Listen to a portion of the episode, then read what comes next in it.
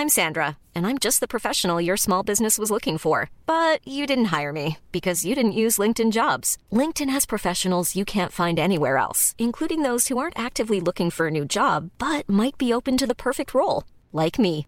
In a given month, over 70% of LinkedIn users don't visit other leading job sites. So if you're not looking on LinkedIn, you'll miss out on great candidates like Sandra. Start hiring professionals like a professional. Post your free job on linkedin.com/people today.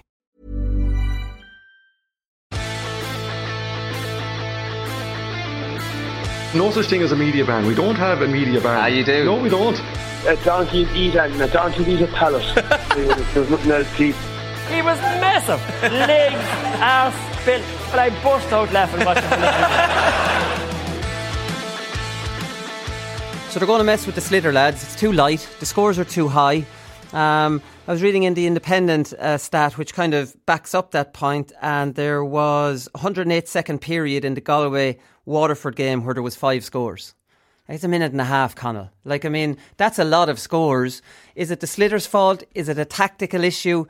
Do you know, like, I mean, would you agree with making it a little bit heavier? Paul Murphy was on the show a few weeks ago saying he wouldn't agree with it because there could be some unintended consequences of, like, we wouldn't see the, the great sidelines we're seeing. We might not see the great, some of the great passes we're yeah, seeing. Yeah, yeah. No, I agree with him. I, I, obviously, it's been going on the last couple of weeks, and I was thinking about it, and you know, I was thinking maybe we we make the edges a little bit bigger and make the ball a bit heavier, and, and then what are we going to get? Then we're going to get probably less skillful moments that we're seeing at the minute. The ball won't be obviously travelling as far, so people won't be getting the long range scores. You certainly won't be getting those sidelines that Joe Canning are hitting, or you may be just about dropping over the, the over the bar from just inside the forty five, but you won't be getting them what he's doing, like he's going to put them over the net from behind. Um, I just think we have to embrace it now at the minute. Look, they're going to change the sliotar, I think, going forward in so, in some capacity. Not sure what it is, but. Um, look, the whole thing is, is is moved on an awful lot. Like, sir, when I started off, uh, yeah, you got a bag of sliotars nearly at the start of the, let's say the season, and you had to have them for a couple of weeks. Now you have a new sliotar every session. You nearly have a new sliotar every break and play. So there's a new ball being thrown in all the time, which makes a huge difference, obviously. Right. Um, But here's the thing: we're long range points. Not like I remember you scoring a long range point in a league final from under the Hogan stand. Remember the Rock, the famous point against Limerick? That was on the forty-five on his on his side. Are we making too much out of it? Are players just going for it more? Is it the Sliotar's fault, or was it possible years, like ten years ago, to do that? Uh, look, it was possible, but you want to be hitting it absolutely on the sweet spot. Right. You know, the sweet spot is probably it's probably much bigger now because the, the the rims are smaller, the hurls are bigger, so obviously the sweet spot is easier to hit, so you're hitting it further. But um, I just I think you need to be very careful. If we tamper with it too much, and we uh, and, and we go back to having games where. Like what was the score at half time in, in, in the Limerick uh, in the in the Limerick game? It was something. Oh, they had 20 se- points on the board, 17, yeah. 17 points to one four. Like that that was that was a scoreline at the end of a game many years ago. Like so, you know, and I know the, the Galway Waterford game was, was high as well. Yeah, twenty to one seven at half time. Twenty to one seven, yeah. Like so, I just think we need to be very careful that we go down the other road and and uh, people the touch will start getting bad. Scores won't be coming as easy, and um, the skill level will, will probably go down a little bit if we if we start messing with the ball. So, look, there will be some uh, changes the GA will bring in, but just I think just be careful that it's not too much. You know. Yeah, and Paddy uh, Stapleton, like I mean, if you if you make the rims bigger, will the players just not pare them down anyways? God, I don't know. I think there was. I think there was a lot of talk of that with Dónal Óg. Jeez, I could be off the mark, but there could have been a bit of talk with that with Dónal Óg for was it Cork penalties or something years ago when he was playing. But he was up to all sorts in the goals. In fairness, No, he had that was that was with an Eoin Kelly penalty. He he had a ball the night before. Yeah, he he had it soaked in water and he threw that. He, no, he didn't throw it out to Eoin. He just left it close to Eoin. He was Yeah. very subtle about this. But anyways, yeah, But I, I think his own sliotars that he may have pared down then for, for other matches Right. that he was hitting out. But I'm not. Hey, I'm not 100. percent But they, hey, you, you wouldn't rule anything out really of what people would try. But I probably think it's no harm taking a slight edge off it. Like you know, heavier sliotar. I don't know. Maybe like the rims are terrible. Like Conal know he. He caught more balls than I did, but God, training sessions with those Nuri, those old Nuri sliotars, geez, the rims were just um, so thick and they take the hand off you. So you wouldn't be welcoming them back, but I see it for, for the game maybe. Like it's like basketball a little bit now. We get it, we get the sharp puck out and we pass it and shoot, and it's kind of okay. The other team will give it a go now. So I do see the issues, but if this sliotar gets heavier or harder to hit, teams are already sitting back.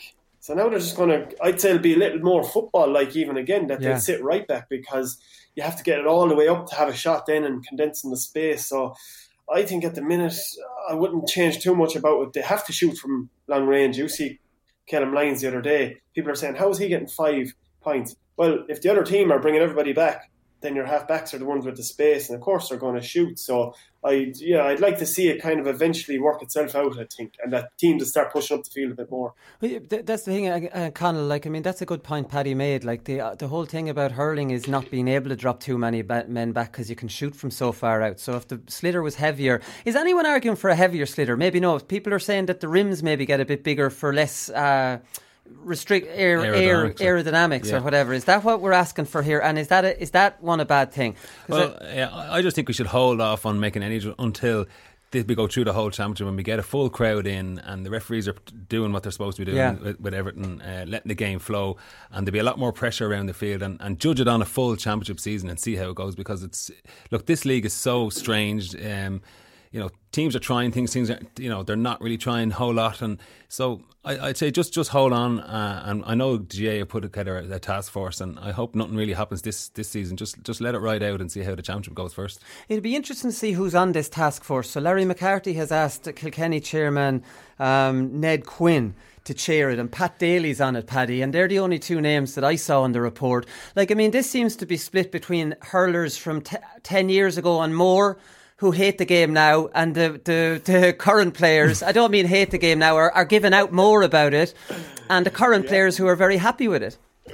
Yeah, well, that's the way it usually happens. It? is. so, not, not, who's surprised? I'm not surprised. So, Has, no, ba- here, ha- has Babs Keating had his say on this yet? Oh, Babs, Babs, don't talk about Babs and Sliotars. You get the Limerick crowd going again, but that's uh, that's another day's talking. But yeah, sure, that's the way it always happens. People who are on these committees for years and they're all buddies, and whatever happens, they, I'd, I'd hope they'd have a youthful side to the to it and not being ageist. Christ, don't come at me for that. But um, look, the, the, the, I think one good point that Colin made there was get the crowds back in. Like we see up in Corrigan Park with the Antrim matches, like they seem to be having barnstorming matches.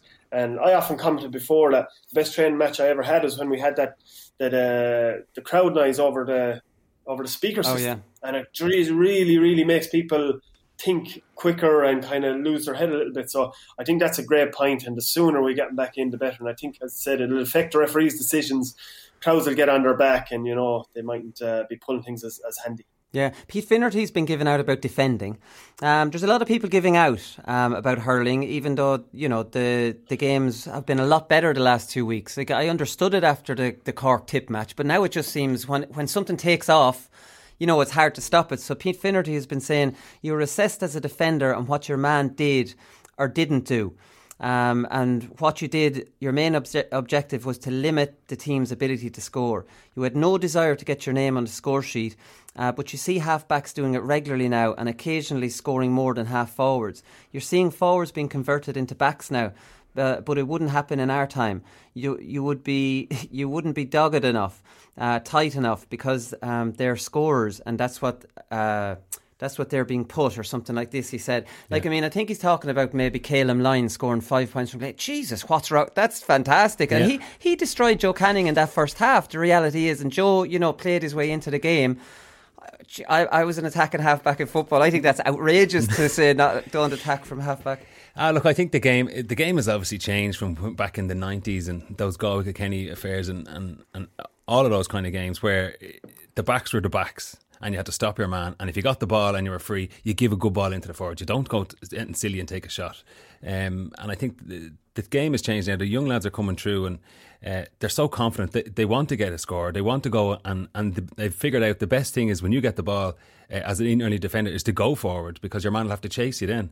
Um, and, and, and they're not afraid to score and they're well able to. And, and he's scoring four or five. And it's not that's not unusual for him to No. be scoring that. Um, and I, I think it's great to see. But I think it again it'll it'll level out uh, when when when the crowds come back, when the when the tactics are a little bit changed for a championship and there's a little bit more intensity, they're not going to be letting lads like shoot from that far out. Um, un- uncontested a lot of times at the minute. It looks like it is. Yeah, Eoin Larkin's been given out as well. Like we, we mentioned him last week, the tweet, but he's on the RT website, Paddy, saying that TJ hit 118 that day, 15 points from frees, but there was no spectacle to the game at all.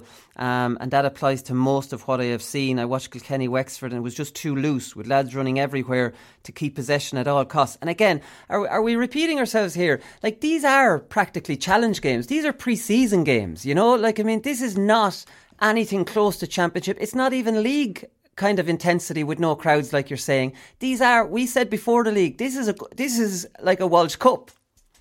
Yeah, it is a little bit, but I'd probably said I've seen more competitive Walsh Cup matches, or I we used to play the Waterford Crystal. Probably seen more combative um, Walsh Cup games, I'm sure. But I, I can see what you're saying to a degree, but you see, it's completely counterintuitive to what he's used to when he played and how they Kilkenny were really, really successful because you had five or six six foot two lads just able to catch balls and run with them. So why wouldn't you hit it down on top of them? But like, I mean, if that's something that would work now, teams would still be doing it. But it just doesn't seem to be something because I'd even be I'm small and I'd even be confident. I'd be confident if a high ball was hit every time that I could beat my my man most of the time. So it's just something that management and even Brian Cody is realizing that's not 100% the way to go now. I do think it'll change. As you said there, I think it's getting better every week now, to be honest. Like, there's some good matches. Jeez, it was dire for the first week or two. But I think it will improve as it goes on. And, jeez, if you can even get 500 into a match, I think that'll really kind of quicken up and, and the adrenaline will get going with players. And I don't think we'll see the same sort of chess matches that we're seeing at the minute, which at times can be unenjoyable. But I, th- I think we've seen some good stuff over the last couple of weeks. So no need to throw the baby out with the bathwater. I think the, eh, as well, like a lot of the crack in the dressing room before games with, like, say, defenders would be like, "Just, I'm going to have a pot shot today. I'm going to have a shot. I want to get on the score sheet." And like this could be the full back talking. They're like, "No, you're no, you're not. Like, I don't want you doing that. Like, just give the ball in. Like, not a chance. I'm having a shot. Like, if I get up there, you're not getting it. You know." So they have full, of, they've full of confidence that that they because they're much better ability. now. Yeah, they are much better. Yeah, yeah, and they know that they can, they can, they can probably have an earlier license to shoot from from the distance, maybe once or twice, and, and then the rest of the time they can give it in. While years ago they, they had wasn't even coming into the radar of, of having a shot. You know? Yeah, that's it. The skill levels have gone through the roof. We were talking about that on, on Monday's show, and this is this is obviously contributing to the high scores. Is it is a tactical thing either, Paddy? Like I mean, there's a lot of loose players around the field now, where half back lines have gone, and most half back lines are agreeing that they're not following these three lads. Yeah. And if you're not following these three lads, and the ball is so light and you can score from everywhere, well then there's going to be a lot of long range scores. Yeah.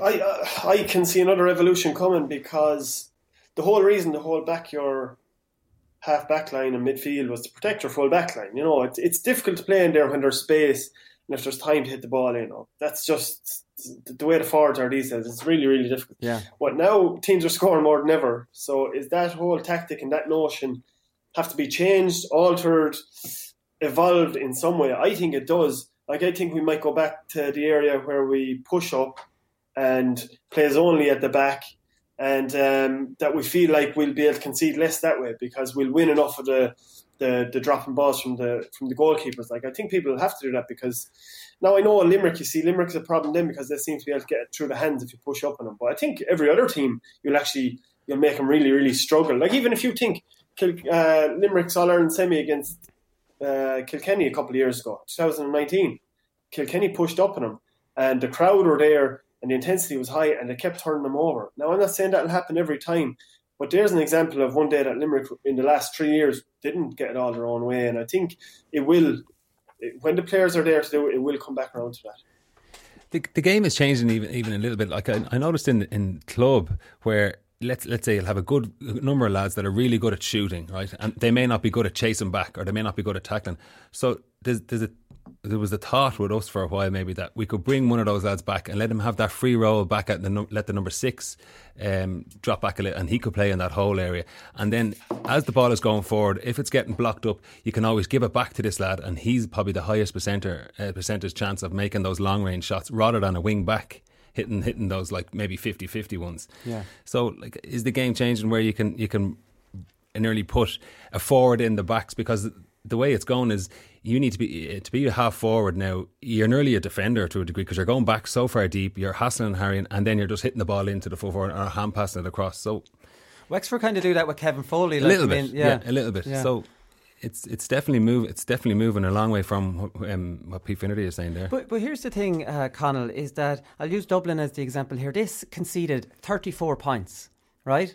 Like, are they, they, they scored, if they conceded 422, that would be, 422 would be an horrific, uh, you know, because we conceded four goals, but it's the exact same as 34 points, you know, by the tactics of letting lads loose. Do you know, do you get me? Yeah, Like, yeah. there seems to be, maybe, like what Paddy's saying, is that it'll move away again of saying to your three in the full forward line or full back line, mark them. We can't cover you because we can't be leaving lads free around it. We're, they're, they're hitting 30 plus points a game. So we're going to have to take that risk of potentially conceding a goal to close down these feckin' 30 plus points kind of tallies. Yeah, well, a, a lot of those scores you're talking about in the in the Dublin Clare game came from frees anyway. So Dublin's problem is they're, giving away too many s- silly frees in, in, in, in anywhere nearly in, in in the field now, and it, and it seems to be a score. But yeah, I agree. If if the situation was where they scored three or four goals in any team, you'd sit down the following Tuesday, and go right, that's it. We're batting down the hatches, and we're not letting any more come in here. So we're we're going to stay man a man, and we're bringing an extra man back, or whatever the case is. And they're Yeah. happy to concede the scores.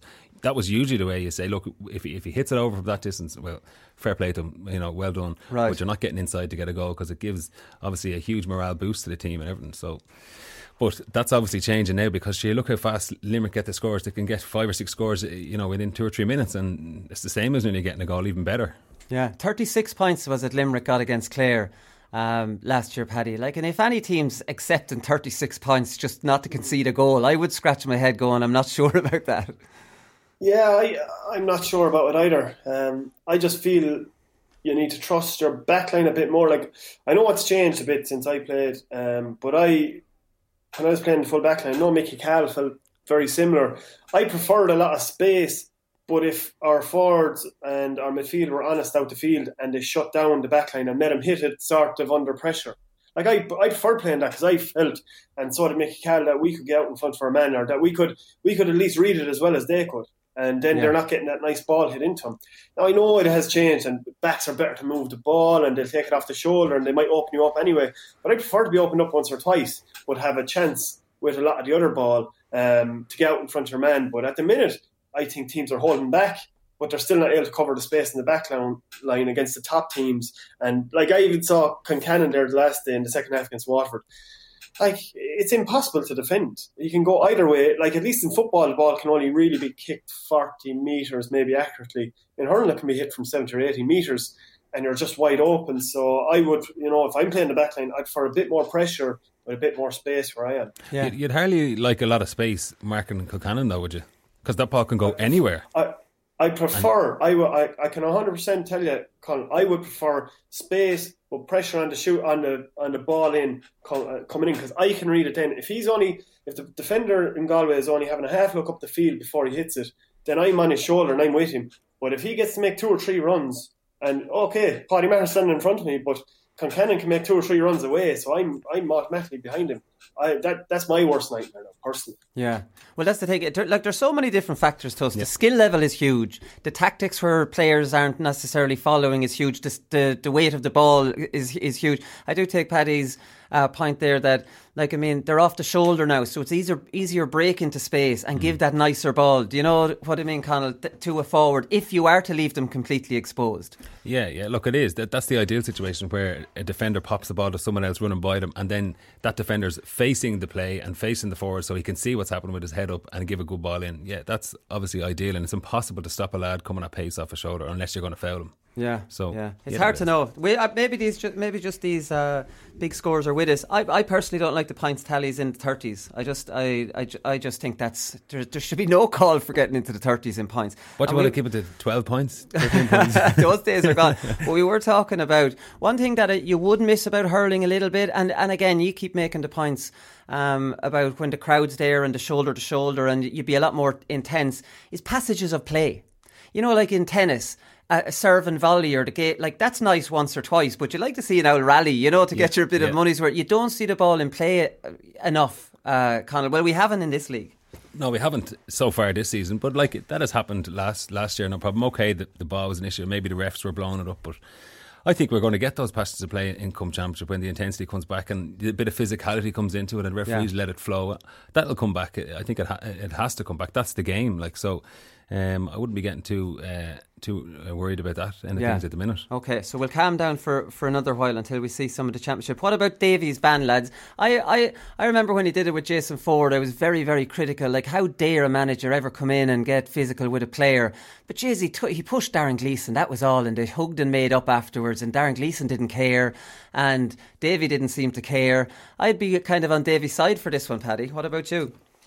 Yeah, look, I think unless you know what was said, you're probably, you know, we know very little about the incident. We just can see what happened, which Yeah. didn't look huge. But I suppose there was this was this was there another incident even before that, and it's like. You know, it's like persistent fouling. You get your yellow or you get your red. I think this could be for the over the years. Like, I mean, there's always some spectacle there. So this isolated incident, like Darren, I know Darren well. He wouldn't care about this. This this is something he'd he'd enjoy it. He'd enjoy a bit of crack with it, and um, he wouldn't hold any grudges over it. But um, with Davy, but uh, look, in, in isolation, it looks very simple. But I'd say it's you know his reputation is following him around now. Um, and for years he was, I suppose, playing a victim, and now he's talking about that you'll never get this sort of thing out of him. That that's what makes him. And look, I think at the end of the day, we realise this is what he's doing every match. I've been witness to it. I've seen it. Opposition players, um, re- referees, his own players, everyone gets it. So I don't know. He's always gonna, he's going to pay the price if he keeps doing it that long. What, what was he saying to the Waterford player back years ago? He says, "I've two All Irelands and you fuck all," or something. The, cam- the cameras picked it up. yeah. What do you think, Conor? Um, yeah, look, I think that maybe a lot is made at this one. Um, I think he is it orchestrated. I don't think that one was, but I think he, there is certain times when he, he does do things to uh, to to provoke a reaction in in in, Yeah. in this situation. The or the Jason Forde one might have been Yeah. might have been planned. Yeah, this one you're right. This I don't think this one was. No, I think he, you know it's it is a tough place to go with, and you know it is very tight up there. And I think he probably thought that was a decision. It was a it was a tight t- time of the game too, where they were the, the, the teams were very close. But I wouldn't be really looking too much into that one. But um, I think yeah, Davies probably of the opinion like like nearly daily was like you go out and play the game. I'll I'll manage the ref. You know this kind of this kind of thing, and he he'll he'll shout sometimes, and he won't shout other times, and then in the hope that over the course of the game that he that that you're getting the decisions that you want because he's hoping he can influence the referee in some way. Now whether he does or doesn't, or whether it's right or wrong, I'm not too sure, but uh, it definitely doesn't help a team when you're playing to look at the line and to see like craziness happen. Like you're trying to figure out how the game is going, and you look at the line, and maybe selectors are jumping around, and Yeah. and and your manager is shouting and roaring. Like you're not sure what the hell is to be doing, you know. And it, it just it doesn't help. I don't think the players. No, not at all. I don't think it does at all. Seeing your manager, who's meant to lead by example, losing his mind, it would light a fuse in you nearly, especially because you, you know, you'd be. But it, it's a fairly big penalty, Paddy. For like, I, I didn't think about what he said. Now, I just saw the kind of physical altercation, and then the two lads uh, shaking hands after the game. Maybe he had said something to the linesman, and maybe that's what it's for. We don't, we don't know that. But he's missing the Dublin game, and he's missing a, a Leinster quarter final out of it. Yeah, um, and as you said, Darren Gleeson wasn't sent away. Davy was, so obviously Yeah. there was a difference in the verbals. Anyway, that was yeah, but it is it is harsh because especially now we don't have the round robin. This is like you know you get beaten by Laois, and you're really really on the back foot then. Um, so that would be seen as a serious failure on his part. I think to, to actually not be on the sideline. Um, that's really careless, I think, by him. Even though you can blame the officials and stuff like that, like you, he knows the problems. He's been there long enough. So, but it seems a hard enough penalty. Like a two game, one game man, you'd say, okay, fair enough, you take it on the chin. But two games, you then kind of go, God, what was actually said? But Yeah. um, it must have been something. But it is a tough penalty, and do you know what? I, uh, it could be a very short year now when you know things are, are up and down as it is, and you know Laois would probably be waiting in the in the in the long grass. Yeah, definitely. Dan Shanahan's still on the go, lads, at 44. He's playing senior hurling. I played junior B last night, lads, and I struggled. now, I'm not an ex player of the year. But, like, I was just thinking of Dan. Like, I mean, he's back again. Fintan O'Connor. She's interesting, Fintan O'Connor, the Kerry manager, is over club teams. And I always think about that. How can they do that? Like, how can they do both? It seems like. But, like, I mean, in theory, Dan Shanahan could play until he's 50, right? He could do a Mickey Linden on it because, like, I mean, he's not going to be running too much. He's got a sensational paw. He's going to be on the edge of the square. Yeah, like, he's a big he man, Can yeah. play for as long as he wants, Conal, no? Yeah, well, look, uh, I'm not hugely far off that age. Like, so I'd like to say, yeah, um, why not? Like, he, he's obviously good enough. He, he, obviously has the hunger and he wants to do it. So um, I don't see any problem. And, and, putting him at the edge of the square, it's a, it's a, it's a, it's a massive problem for a team that, like, you know, he's a big man. What is he? Six three, six four, even more. Or more, six five. I yeah. think he is. Um, imagine him how, throwing the ball in on top of him, um, and like. I don't know how you'd even deal with him, you know, inside as a fullback, you know, in club level. But uh, no, I think fair play to him. He, he, he obviously is enjoying his hurling, and I'm sure he's keeping really fit. And um, why not? Why not? I suppose you. I suppose you're right. The only thing you would have to tell one of the young lads marking him is take off up the field, Paddy, every every chance you get.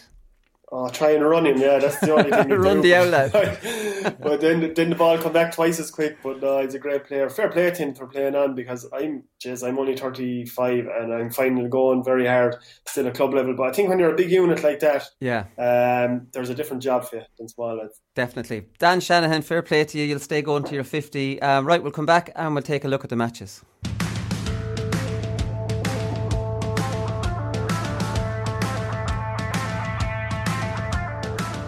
All right, lads. So matches at the weekend. So this is the ra- last round of the league. Funnily enough, there isn't any real excitement about it.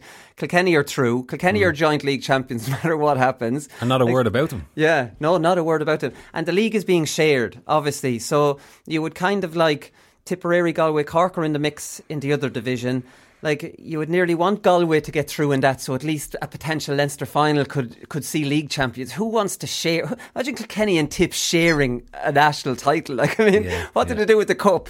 Did they have to share it like half the year down there, or would Kilkenny and Tip give a shit about bringing a cup, a league cup anywhere? I think I don't know. For them players, I think that have won so much in Kilkenny and Tip past players, it'd be pretty much of a joke. Like you, you only shared a league that year, yeah. like, so I, am not sure about that one now. How that would go down. It will go down in the history books, uh, Paddy, having to share something down in Tip with Kilkenny.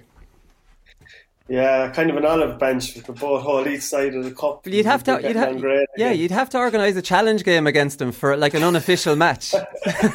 yeah, well, there's one goes on with the under twenty ones every year, Tip and Kilkenny and Gortnahoe, so maybe they could swap all the seniors for next year or this year. But uh, Asher, it look it, it's it's kind of I don't know, kind of like a formality. These matches, they're this league. Whoever wins it wins it. Maybe, maybe if if a Galway and Kilkenny are playing each other, or whoever you could. But but even even if that was the league final, and somebody comes on with a cup onto the field, you know the captain and Brian Cody or the other side, the Galway lads are going to catch that cup and put it in a bag as quick yeah. as they can and be like, not even celebrate and not even look at it for fear that it'd be taken as getting ahead of themselves. So, uh, yeah, I think it's going to be for, uh, quickly forgotten about. It, it's it's pretty much just for the history books because obviously last year the Limerick Clare Munster quarter final doubled up as the league final, and that's yeah. what happened. Like, yeah. I mean, it was nothing. It's just to say someone won it. Why didn't they do like? I mean, they're trying to do that this year. But it's the same in the football that we're complaining about. Like, there's not going to be any league finals. There's going to be semi-finals, yeah, and based yeah. on who the favourites for the games are, it looks like n- there will be no league final in any in any division.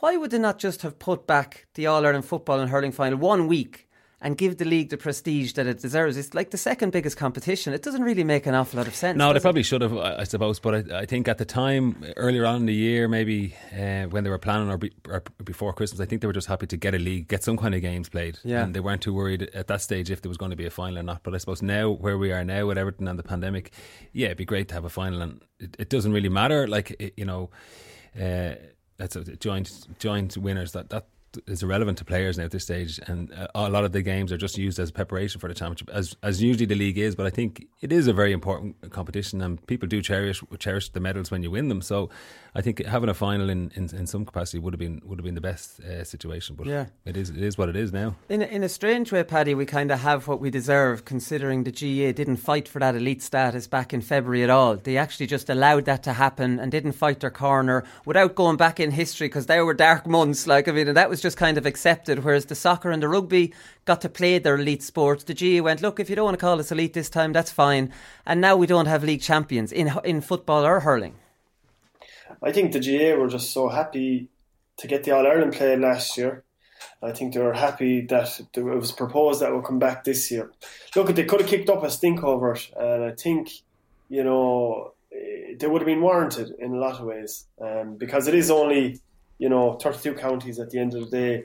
You know at intercounty level how well it can be controlled. So look, you don't want to go back over it, but certainly they could have got a couple of more weeks out, and I think it would have been great for the morale of the country, to be honest, because you know we were all sitting inside staring at bloody soccer for six months there, and your head was going to fall off. But um, look, I think they could have done another week for, to be honest, and and you know the club game is going to be pushed up anyway; it's going to be pushed forward, so um, we're going to have loads of weeks for that. But look at it's done now, and I don't feel like uh, getting back into it. No, I don't really want to think back to how I felt no, back no, in January no. and February. It's uh, it was a dark, dark couple of months. We look at the matches as there's not a great offering on television for for hurling people. We have Kilkenny Clare on Saturday. That's on eir Sports at three o'clock, and there's no other live hurling. It's Cork Galway is the deferred. Um, deferred game on Sunday, so at least they're two good matches. Um, but you'll know the, probably know the result um, in the Cork Galway one. I want to start with um, Tipperary and Waterford.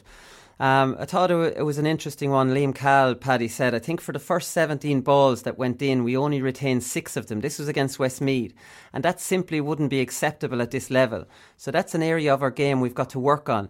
But a lot of lads are trying to do the right thing, and we remain a work in progress. Now, this is the last league game before the championship. When do Tipperary move past being a work in progress, or have they done that internally and are just telling us this? Waterford, is it? Oh, sorry, Tipperary. Uh, oh, Liam Sheedy. Oh, that was Liam Sheedy. Sorry, sorry, that was Liam, Liam Sheedy. Sheedy okay. To... Well, hey, it's always going to be talk of a work in progress. That's that's that's what it's always going to be. I, and I think the reason they didn't win every ball going in, okay, they, they could have done better on the prim, primary ball. But uh, I watched that match, but I actually think Tipper varying the play quite well at the minute. Um, I was happy enough with the way they played against Westmeath, to be honest with you. But you're always going to be dumbing it down you know, as manager, you're just pouring cold water on, on anything you can. Uh, but I think they're close to their starting 15, extremely close to their starting 15. Uh, I think this Waterford match is really good because Seamie Callanan can get another match under his belt. Brendan Maher only played the last day, albeit very well, but that'll be another game for him to get under his belt. They have a couple of young players, possibly the goalkeeper, uh, Hogan, will start championship, so they might give him another bit of action. And Brian McGrath, of course, brother, the McGraths, has only played a couple of league games, so there's another one for him. But I think he knows probably 12, 13 of mm-hmm. his team, but he could use this Waterford match. Certainly, I don't think they care if they win this match, but he definitely would like another sub or two. I still think they don't know who are we going to break from the bench that's actually going to make a big difference, a huge difference. They had it in 19, uh, Jake Morris, Mark Kehoe. Those two probably haven't you know, established themselves since. So I think if you could get something like that out of next match, I think he'd be very happy. I think Seamie Callanan's going to love the two man full forward line, Conal, because JJ has always maintained his movement is brilliant. Yeah. And that extra bit of space and uh, JJ says his movement is always in behind you, right and left, which you don't really like. Yeah. So yeah. like that, that will suit him down to ground. He only got, he got a, I think he got the first point against Westmeath, didn't score after that. But Jesus, like I mean, he's been, he hasn't been playing, and he's been out for ages. Yeah. That game yeah. is going to, the, the Waterford game is going to, he's going to badly need that one. I think it's perfect uh, for for a lot of those lads that are coming back for Tipperary and um, you know, you, you always would have a couple of challenge games, but you know sometimes they're good and sometimes they're not. And I think playing Waterford now in the league is, is perfect for them uh, at, at the right time, just before the championship, to give all those lads a bit more game time and get them up to speed. And I think uh, Paddy's probably uh, spot on. I think uh, Tipperary are in a good place, even though. Um, Sheedy won't say that. Like he's not going to come out and say we're delighted how things are going and we're really, really humming. But uh, I think the way they're playing, um, okay, they mightn't they mightn't be getting the strength and depth that he really really needs, but I think the the the quality of players that they're still bringing on are still are still are still pretty pretty high compared to a lot of other counties, and um, I think he's quietly uh, he'd be chuffed at how the last number of league games went for them. Which is better, knowing your full team or not being sure of your game plan, Paddy? knowing your full. well, look, he needs to know the players he has on the field. Um, I think he does, and it's a lot of the tried and trusted, but I think they have brought a few on now that are taking over a little bit. Ronan Maher obviously has been there a few years, but Barry Heffernan to me is stepping up as a real leader in that backline, and they got they need it. Dan McCormack is more coming to the fore as you know a top player, uh, mightn't score a lot, but is taking over sort of the style of that they're playing. But I do think Tipperary know their style. They, they're they're they're sitting back a little bit more. They're more structured, um, and they had a little bit of variety. The last day and against Galway they were chipping in nice little balls from around midfield because the players inside aren't that fast, but they're quite strong and very skillful. Um, and they, they, you know, they're coming off the shoulder a bit as well. So I think he knows more of how they're going to play than they're letting on. Um, and I certainly think he, he knows the players that are going to do it. Okay. What about Waterford? Like, I mean, they scored 323. I was reading this in that classic 2014 final between Tip and Kilkenny. Kilkenny scored 322 and it was seen as what a score. And think Yeah, you yeah. you got 226, something like that, Paddy, or 129. Waterford scored 223 and lost. like that's the modern game. But they look dangerous up front with the two Bennetts. Um, you know, Hutchinson on fire. Montgomery and Kieran Bennett may be doing a little bit of the work, and uh, uh, surely Austin Gleeson's going to go back up to the, the forwards. Yeah, I think um, I think Waterford would be happy up, up until maybe the last maybe twenty minutes of the Galway game. I think they were very very good, um, and things were going really well for them. Uh, this Austin Gleeson thing is probably it's probably it's look it's it's a good problem maybe that they have. They don't know where to really put him at the minute. Um, not sure. I probably would agree with a lot of people that are saying not sure if he's if he's really a number six. You know that he's really comfortable there. Um, I'd like to see him maybe midfield or push into the half forward line and, and give him a little bit more freedom. You know, like like nearly like a Tony Kelly role where you know he, he can go wherever he likes to a degree. Um, and he's good enough to be able to do that, and he's he's well able to read the game. And I think this weekend it'll be interesting to see. You know, he has to kind of nearly place uh, uh, relatively very very close to his championship team. Is he going to move him or is he, go, is he not? And if he, he we'll know that by this weekend. We will, yeah, because this has to be the championship team, right? Like, would Kevin Moran at his age not be a better kind of man to hold that number six? Because it would suit him better than the wing running after a lad and let Austin up into the forwards. For me, that's a no-brainer. But I don't know, Paddy, what the thinking there would be. Well, now that you've said it, I think that's uh, that would be a very good option in my head because I was trying to think through. I think Iarla, Iarla Daly, who had a great All Ireland when he came on last year, probably very young, like you know. Um, but as you said, if you're not marking a man at centre back and your job is to cover, like Kevin Moran was able to do that as a wing back, you know, in his heyday while marking a man. He knew he knew how to read the situation. Has played there for his club a number of times uh, when they got to the All Ireland. I uh, I certainly would think somebody like that. Look, I think Austin Gleeson isn't alert enough as a defender, you know, uh, negatively enough to go and cut spaces out and to get back and to sit in front of that D when it's needs be. I just don't think that's the type of player he is. Yes, he played on a Waterford underage team centre back, but they were a classy team. Like I, he more or less had a free role to attack every ball, Yeah. whereas you're being given a lot different challenges as a senior hurler, and your team is under a lot more pressure. So um, I would certainly think he's probably not the answer right now. I think he'd nearly need a whole proper league campaign, six months of challenge matches, all of that stuff to get himself ready to play there. Um, and I don't think he's the answer at the minute. And and again, I think they could do with him maybe in the half forward line. And, and and the game's changed too, Conal. Like it's not like Ken McGrath. He's going to be able to catch load of ball hit down on him because it won't happen. And there's nothing worse. He's their talisman. There's nothing worse than Conor Whelan getting six points off your talisman or Cian Lynch cleaning your talisman. Do you get me? You have to you have to make sure your talisman is not. you Getting- know, gonna get getting, a, exposed getting a run Yeah. around like potentially like that. Yeah, that is important. Look, he's a huge he's a huge player for Waterford, and when he's really playing well, Waterford kind of play well. But look, uh, I think probably the half forward line is is a, is a better position for him. Probably centre forward. If, if it was me, I'd put him centre forward and still leave a lot of space in behind for the lads to like Bennett and all to work away inside. Because when they get any kind of good ball inside, you can see how dangerous they are. Yeah. Um, and. uh, Look, Waterford up, up front, probably from midfield up, are, are relatively set, settled. It's just in around the backs. I think that that's the only little worry they probably will have. And as I said, we, we should know this weekend, like because he's not going to spring something new in championship. That's that's that, that would be uh, that'd be a bit, bit mad thing to do. But um, Yeah. we'll definitely know this weekend. Yeah. Who do you fancy in this one, lads? Paddy, I'll go to you first. Um, I'd probably take Waterford down in Walsh Park. Uh, I think they have to show up and have a more complete performance. Uh, Conal said, I thought up until half time, maybe they had a, they got blitzed about five minutes before half time. They were they were pretty good now, very very good. Uh, but they still, I don't think they've had a good enough league campaign so far that they can saunter through this match. So I think Waterford have a little bit more in line they could win. Conal? Yeah, um, I think Waterford will be disappointed in in the scores that they that they conceded in uh, in against Galway in the weekend. But I just think Tip probably. Um, I, like, it's a tough place to go, Walsh Park, to get a result. I'm not sure if Waterford will be really honing in on this as a big as a big game for them. They had a big game last week. They don't want to be picking up and really coming into championship a couple of weeks later. Will they be going full out for it? I'm not 100 percent sure. Tip, I think on the other side, uh, probably need this game, you know, and they need to kind of get up and running again. Um, not that they haven't been going well up to this, but I think uh, get the more game time you get into these more senior lads that they have, and those lads need to start playing well to to, to warrant being picked. So I think all of that, I think Tip will probably just sneak it in the end. Okay, Galway and Cork. This is in Uí Chaoimh.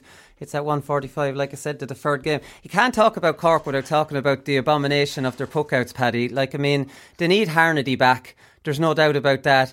Like, I mean, we were t- we talked about this on Monday, but I'll get your thoughts on it. Like, uh, our thoughts on it, like, was that Patrick Collins, after it happened two or three times, just had to stop doing it. Like, if the sideline's slow, he should know himself. But I suppose, like, if if you're putting it down in the half forward line, um, they're not able to win it. But my point on Monday was at least you're not getting a goal or a point straight off that puck out. Like if they lose it there, it's not as dangerous. No, it's not. Now I would feel sorry for Collins in the goals. He's a young goalie going in, and you know thou but he's- shall he's- not go against thy manager's wishes at that Yeah, age. yeah. I think I really. At the end of the day, he's doing his job. He wants to play a championship match. Doing his job, letter of the law. I wouldn't blame him too much. Now, if I had an experienced full back with me, maybe like if I play full back sometimes, I might turn around to our goalie and say, "Come here, Yeah. get that ball as far out as you can out to the sideline." I'm not sure Cork lads were doing that, but I do get you that maybe maybe he'd even be respected more if he did. But to be honest, I think they learned an awful lot. If I was Cork, I'd be delighted and say, "Okay, well we know we are seriously vulnerable from sharp puck outs now." Like they're they're seriously ser- like Gal- like Limerick showed their hand there of how good they are to press on a puck out, and I think Yeah. every other team has learned that as well. But as we said, they're similarly as good in their half back line, big big men in the half back line. So it's pick or poison. Somebody will have to come with something, and I would say it's it's more of a case of trying to hit it longer, but into some sort of space. And not let that Limerick half back line just stand under it and attack it because God, they're powerful when they do. It, it made um, it made Tipperary's tactics of conceding that puck against Cork even stranger, didn't it? What Limerick were able to do with it, they just completely dismantled it. What do Cork do? Cork just do Cork have to go back to the drawing board and say we need to stop this because it's too obvious, and Limerick showed how easy it is to destroy. And we're going to have to change it because we talked here a few weeks ago about different puck out strategies, and you know maybe one could go to the corner forward if you pull a man out, but the Limerick half back line don't move with you; Yeah, they yeah. stay. So, like, I mean, what's the solution here? Could you send all your half forwards over onto Diarmaid Byrnes and put it on top of three versus one? Because the other two probably won't follow. You know, Yeah. I'm sure there's loads of things they're trying to talk about. Uh, like I'd be very surprised if Cork don't have all of these up their sleeve ready to go. I think the game against the uh, Limerick the last day, um, they were going with what they had. They they changed a lot of players. They put in new lads, and they said, "This is what we're playing for this, and let's see how it goes." Um, I've been in the situation in dressing rooms where yeah, the keepers are told what to do. They're saying, "Let's let's find these these pockets of spaces, um, and and let's not go long as uh, if we ca- if if possible, because this is the game plan we want. We want to work it through, and if it doesn't work two or three times, yes, the pressure comes on. But the, I don't think the blame will be on the keeper. It'll be well, lads, you weren't making the right runs outside. That the, the full back line weren't doing right, or the half back line weren't. So it's not the keeper's fault. That this is what they're probably trying to protect the keeper. Right. But uh, was it the right? Look, it was a very difficult situation for a young lad to be in. Like, he probably wanted to go along, but he felt that he couldn't because if he did, obviously, as Paddy was saying, he's going against what the game plan He's is. not and sticking to the process, Yeah, yeah. you can't go against that. But the Cork uh, won't go into championship with only having that, that, that game plan of going short all the time. I think they'll need to vary it up. Obviously, they need to go long or hit these pockets of space, but they'll bring that into the game the next day. They're not going to just do it all against Limerick in, in a league game, which nobody will remember uh, in a couple of weeks' time. Because if they if they showed their hand there, sure, they're just giving Limerick all the ammunition that they need to. So I think um, I wouldn't be too worried uh, for Cork, as we said coming into it. If, if they got beaten, they got beaten. But let's let's see what kind of learnings they got from it. And yes, they got some learnings like that, and they also realise that if they like what they're good at, if they run at pace and get the ball inside and have runners, they can open up Limerick a little bit and get these opportunities for goals. Okay, they didn't take many of them, um, but I think maybe with the the caliber of players that are to, to come back into that Cork team, they might take them. But it's at least given the options that that, that they know that they can uh, they can open up Limerick if uh, like they did.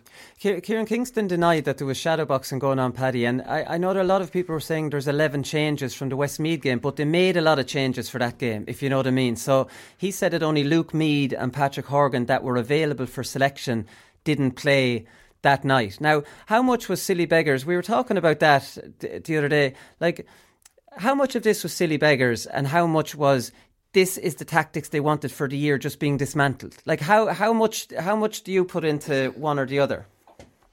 Um, I do think they would have had other stuff planned for the championship game, definitely. Uh, but at the same time, but would they not want to try that? You see, would they not want to try that out? But that's, at the same time, I think they still wanted to try a, a, few things out. They probably wanted to see what way a Sharp Puck out would go.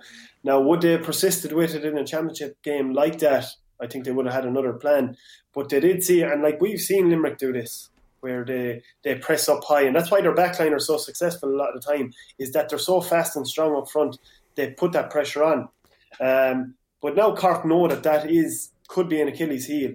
But the fact that only Luke Meade and, and, and Pat Horgan, well, why weren't they playing so? Do you know what I mean? If yeah. they were already weak, you know, the, to me, they were right. We talked about that Limerick had to show up, had to start getting championship form. We thought they might do a number on Cork. And if it was a full strength Cork team, this Limerick team came out and battered them like that, then I still think it'd be very, very good, difficult to raise a full Cork team for that championship match. I mean, it would have been an absolute killer if they got hockeyed. Now, there's always that caveat of look, now we're at full strength, lads, and we see the tactics that we don't need to play, and now we're now we have belief that we can beat them. So I think it worked out fine for Cork in the end, being that they're playing in, in two weeks' time. But certainly they are still vulnerable. and if you talk about where have they strengthened up, I don't think they're that much stronger in their half back line. Coleman's a great player, but I don't think their half back line or half forward line are that much stronger that they're going to pose a massive challenge to Limerick. Yeah, uh, it, it, doesn't look like on that evidence. And now they have to play Galway, who arguably have the best forward line in, in the game. Like when you look at Whelan at centre forward, Concannon's played wing forward, corner forward. Uh, Joe Canning can play anywhere in the mm. forwards. I heard James Skehill saying he should be at full forward. You have Cathal Mannion plays from midfield, half forward line, full forward line. You have Conor Cooney who can play anywhere yeah. for St Thomas is around the forward. Like you don't know what Galway team you're going to. You know, you just they've a very they've built up a great squad and they've built up great flexibility within that squad that you can't plan for that forward line. No, no, you can't. And a great example is is I think Canning was probably struggling uh, where he was midfield. Then he kind of was half half forward for a while, yeah. was still kind of struggling. And then they put him in full forward, and then it just turned the whole game. You know, he started getting on ball, and I think he was really good in there. But it, I think the flexibility that the that the Galway forwards have that they can play anywhere, like can go get a score. It's like the old style kind of football. You get a score, you move position nearly to a degree, but they're comfortable everywhere. It doesn't matter where. Ideally, they want to obviously cook Cannon as close to goal as possible. But if, if he's out around the half forward line, it's not it's not it's not a problem. Like the, you know, he knows what he's doing. Everyone else knows what he's doing, and we have going to have Canning inside maybe. So. Um, Galway seem to be in a, in a, great in a great place, and the, the last number of league games um, have been really really good to Galway, and um, they're full of confidence. Um, and this weekend, is it a major major game for them? Not really sure. I think they, they've got enough out of the league so far. They may uh, try a couple of uh, different players to give them more game time because they know that there's big games coming down the line and they need to be prepared for that and not to be getting any injuries. And I think they've got enough uh, out of the league so far. Gal- Galway, like I suppose when you look at Shane O'Neill, his first year with Galway, Paddy, and he gets to uh, an All Ireland semi final and really had Limerick rattled, a point in it in the injury time, and now he's had another year with them. And like, do you see them having moved on another uh, level from last year? Uh, definitely, I think you see him with the ball now. Uh, they know the person receiving it knows where to be moving. Uh, I think the person on it is either quickly getting it off the shoulder or popping it up. Like when they won the All Ireland around that time, and actually when they got to the All Ireland the year after against Limerick, it was gone um, fairly predictable what they'd do with, with very much a long ball. I know they have big men, but as I said earlier, I still, if I was playing against the big guy, I, I don't mind long balls coming in. You know, I mean, you learn how to spoil them. So I think other teams are doing that, but now they're really using the ball players that they have uh, Joe Canning's, Cathal Mannion's, Niland came on and he looked like more than a free taker the other day, which before that he probably hadn't have. That's because uh, Joe wouldn't let him take them. yeah, yeah, probably not. He had, he had to do something from play. but um, the even Concannon to me is one of probably. I'm trying to think of other corner forwards. There's some great ones, but I think he's the most damaging corner forward in the game at the minute.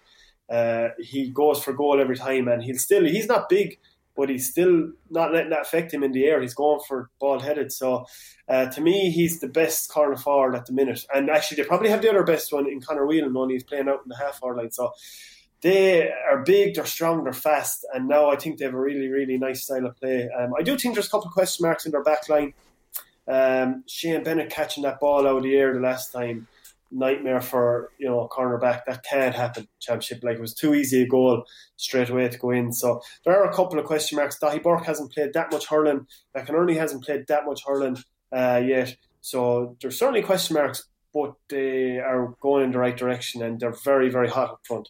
Yeah, no, there's no doubt um, that they are. It's actually after that Shane Bennett catch, uh, Pádraig Mannion caught the next one and McInerney caught the very next one. I remember looking at it going, because I was thinking maybe this was a set move yeah. from Bennett, because Bennett didn't even look at Prendergast. He knew he was there.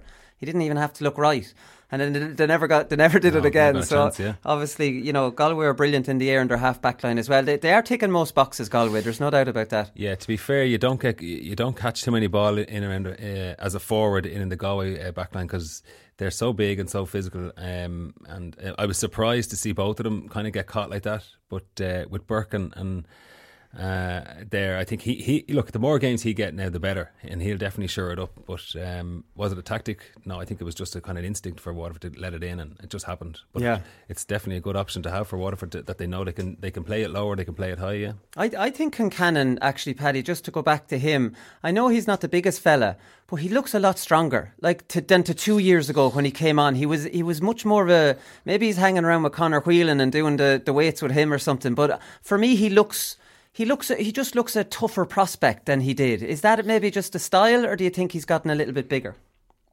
I'd say he's powerful. Like you know, I mean, okay, he's not as big as other fellas, but for his size, I'd say he's very very strong. And we can see his running, like his aggressive running. He's hard to hold back, so that would probably point again that he's stronger than he looks. Um, but like he's willing to go at the man every time. Like if you look at other players, I often look at um, Cadogan in Alan Cadogan in Cork. I think he's lovely, obviously a lovely player, and even Dessie Hutchinson. They're kind of going outside you an awful lot, which yeah. you know is annoying to get three or four points from play, maybe. But Concannon go straight down your throat? And it's really, really hard to get those players and to take the belts and to break the tackle and to maybe even draw a free and to realise that free is as good as a score. And to me, he does all that, and he's but he's great technique in the ground as well. He'll cover over the ball. Uh, if the ball's at his feet, you're not getting in around him. He'll cover over a quick flick into the hands. So I think he's just he's a great mix of power, um, pace, and, and, and, a lot of technique. Yeah, I suppose that technique when the ball's on the ground. I'm thinking of uh, rugby training and ever hurled, it's spreading your legs and getting them wide, and you're taught that obviously when you're young. Are you get yeah. the arse out and get make your sure big arse out? Yeah, yeah, yeah, yeah absolutely. Yeah. You you need those uh, deadlifts there to get that. or a few points, maybe that might help you there. but no, I think Concannon will only get better. I think he has it all. I think, and the more games he gets, the more confidence he gets, and the, the more direct he's going to get, um, and with more confidence, will uh, I think he'll only get better as the, as the and and when we get to Croke Park, it'd be great to see him in the in the in the bigger pictures, in the big pitches when he gets uh, when he gets unleashed there. It'll it's really exciting for Galway to see see how he goes this year. Yeah, no, it definitely is. We've three games left, lads, so we want to get through them. I'm not going to mention Limerick, Wex or uh, Westmeath because that that will be a, a probably one way traffic. Wexford Dublin is a huge game for Dublin. I'm calling it here now. They've never beaten Wexford under Davy uh, Conal. Am I right in saying that? under Matty. Un, since Davy took over, have Dublin beaten Wexford? Oh, you're probably right. Yeah, yeah I don't think right, they, yeah. I don't think they have. Sorry, yeah. They. Um, I don't know. They're flattering to deceive a bit, Dublin. I saw Mattie Kenny saying that they were pretty happy with the performance last week. That's after conceding 34 points, so I'm not really sure what to make of that. Yeah, look, I think he's probably just come out with a, a positive side on it and saying, look, if we didn't concede so many frees, we would have been in the game. Like uh, that's obviously easy to, to say. Um, I just think the same things are, are, are are probably going against Dublin at the minute. There's a lot of chopping and changing. You know, where was Chris Crummey playing the weekend? Was he centre forward? Was he midfield? Was he centre back? Okay, they were missing Liam Rushe. They were missing um, Moran, but. Uh, I think nearly the opposite to the to the Galway management. They don't know. They haven't a clue, or the Tipperary as well they haven't a clue what their 15 is. They don't know who they're going to put in goal. They don't know. They don't know their settled six backs. You know, they they might have an idea up front. You know, with maybe Hayes and Dillon, um, and and Danny. But are they going to who they're going to put in centre forward if they're taking Crummey out? I think there's a lot more questions than answers uh, at the minute with them. Definitely. Cian Boland has shown up well the last couple of games. He came on as a sub, very direct, and was very good against Clare as well. Is he a positive? Would he be starting? Yeah, he should be starting. Like he, he he's a he's a really really good hurler. Um, he's he's physically he's he's well able to get up and down the field and he's well able to hurl. Um, and his attitude is always really good. I think he's just been caught with injury for the last number of years. There's always something that's got him coming coming to championship. But look he played well on the weekend that's for sure. Um, what's his best position? Probably wing forward. You know he has the legs to be able to get around the field. So I think wing forward is probably his best position. Um, but I think there was just too much messing around. I think in the backs uh, specifically, like um, too many hand passes back into the centre to try and maybe it's just trying to drag the other team out to get more space inside. But but yet Dublin weren't hitting balls in right. You know there was two or three times when say uh, it may have been Danny um, or could have been Crummey having pot shots from maybe 50, 60, 70 yards out when the right thing to do at that point, I think, was probably give it inside where Eamon Dillon was one on one, you know, or Hayes was one on one, and that's what you want. You want uh, uh, one of those guys inside one on one with a bit of space because they, they will do damage at that point. But I think they they were trying trying to force it then to try and get scores, and you know, when you're a point or two down or a point or two up. It, it's maybe you know you need to question what what is the best thing for the team is it to have a shot on a 50-50 or is it to give the ball in to make sure we get a score out or, or create a free or do something so look, there's a lot of questions out. Is is Wexford um, a massive game? It's not a massive game, but I think it's it's. Is not the bragging rights for the third best team, kind of in Leinster?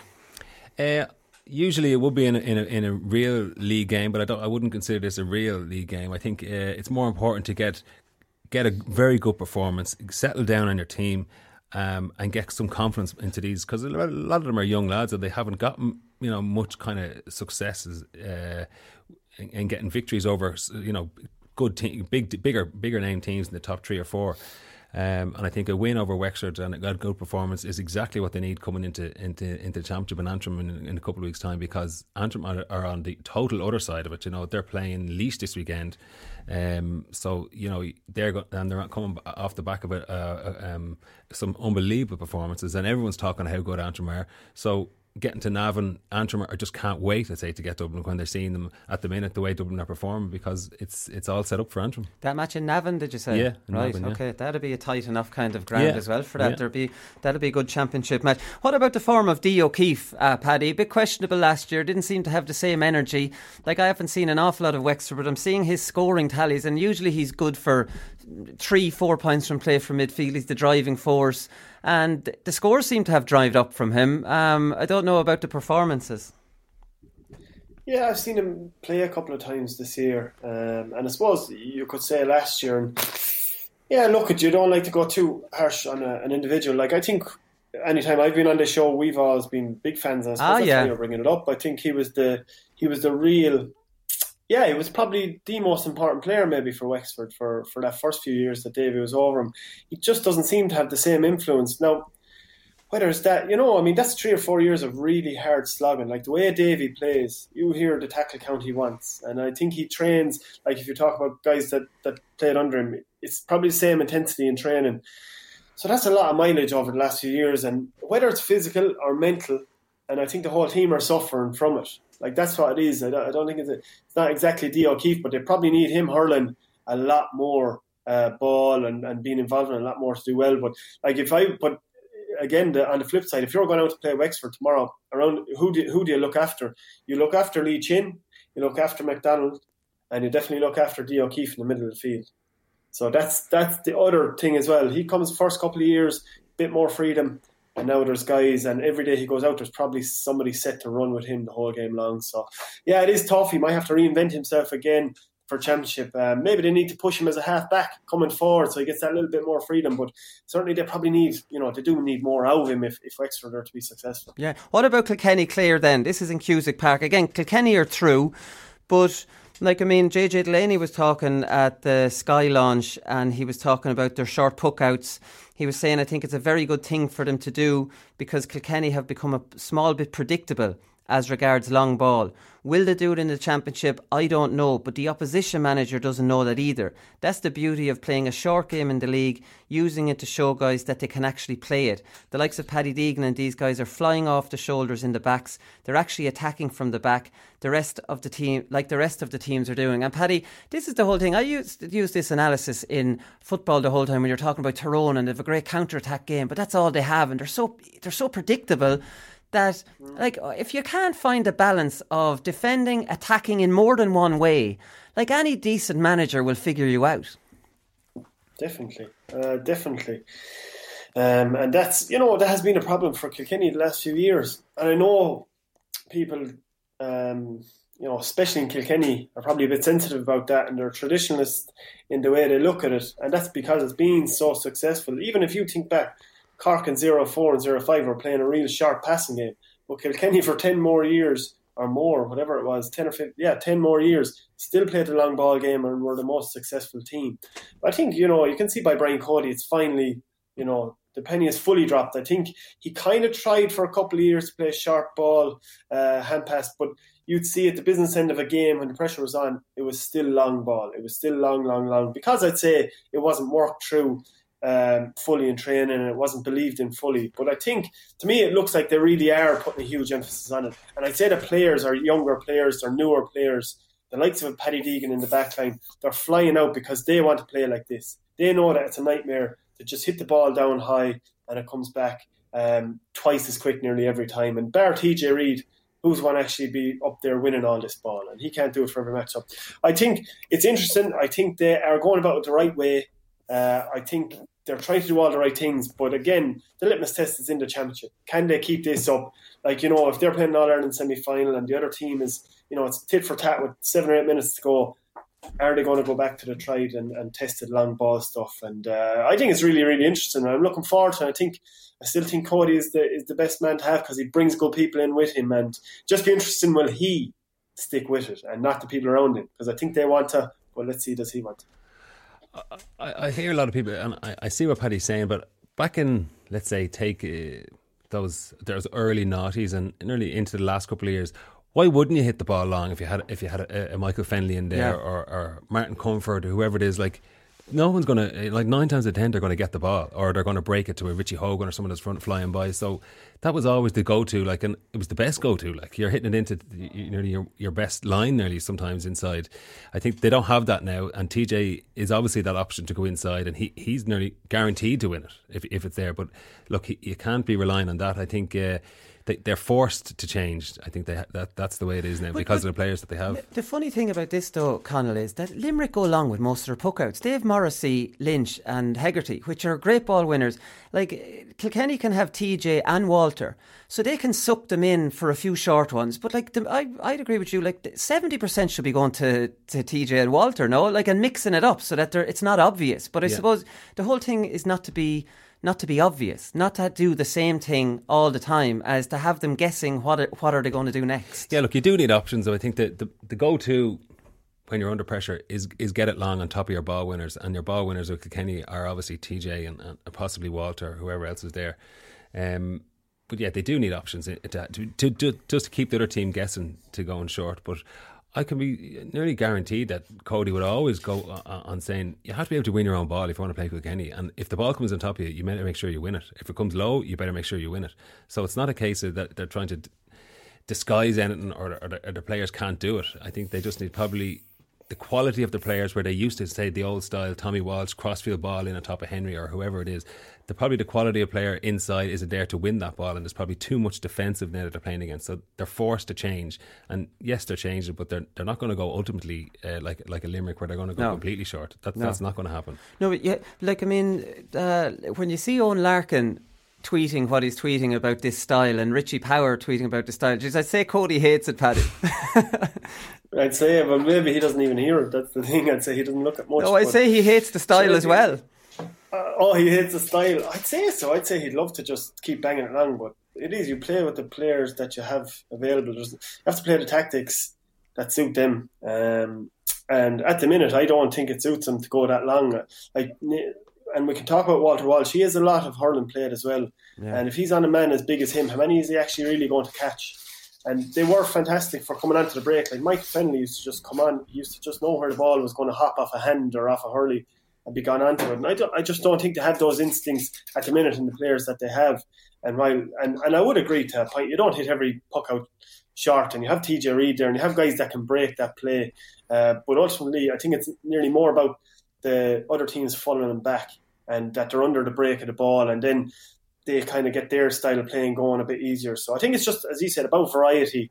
Um, and unless you have four, five, six foot two or three lads, I think you have to definitely have have a lot of variety. Yeah, it, was the game going to go away go away from these six foot two or three lads then? Like, I mean, are, are teams going to start looking for more mobile, skillful players, you know, rather than, like, what's wrong with having two wing forwards that are unbelievable in the air but mightn't be the greatest hurlers? Or is that, like, is the skill level more important now you know, in any line of the field. Like Gearóid Hegarty's a freak in that he he has he's a, he's got both. Um, what are you saying there's, the- there's no place in the game for the, tall, the taller lads is yeah, well, that don't have the skill? Yeah, well, like I mean, Well, I don't think it comes down to if you have the skill and either you're short or you're tall, you'd be able to you'll be able to play the game. Because sure, you look a lot of those Limerick lads, Kyle Hayes, whatever, are well over six foot and, and are well able to play. You know. Um, and then you look at the other side. w- Richie Hogan's is is relatively small, and he's well able to hurl and mix it. So Would Cork be as well off pick a club level player that can stand wing forward and give them a feckin' option for a long one that they don't have to be going short? Do you get me? Like, is there a place in the game for a Mulliker who's brilliant at club hurling in the air? And look, he's not quite an intercounty kind of you know level striker or whatever. didn't they get rid of Walsh? Wasn't he- wouldn't he would have been considered Walsh, Aidan yeah. Walsh, one of their big uh, wing forwards? So that's not what they want. Obviously, Cork Yeah. don't want that. And look, I was surprised to see that happen. I was surprised to see uh, Lehane let go as well. I think they would have all have something to offer, but Cork obviously think differently, and they want to go short, and they're not in that plan. So.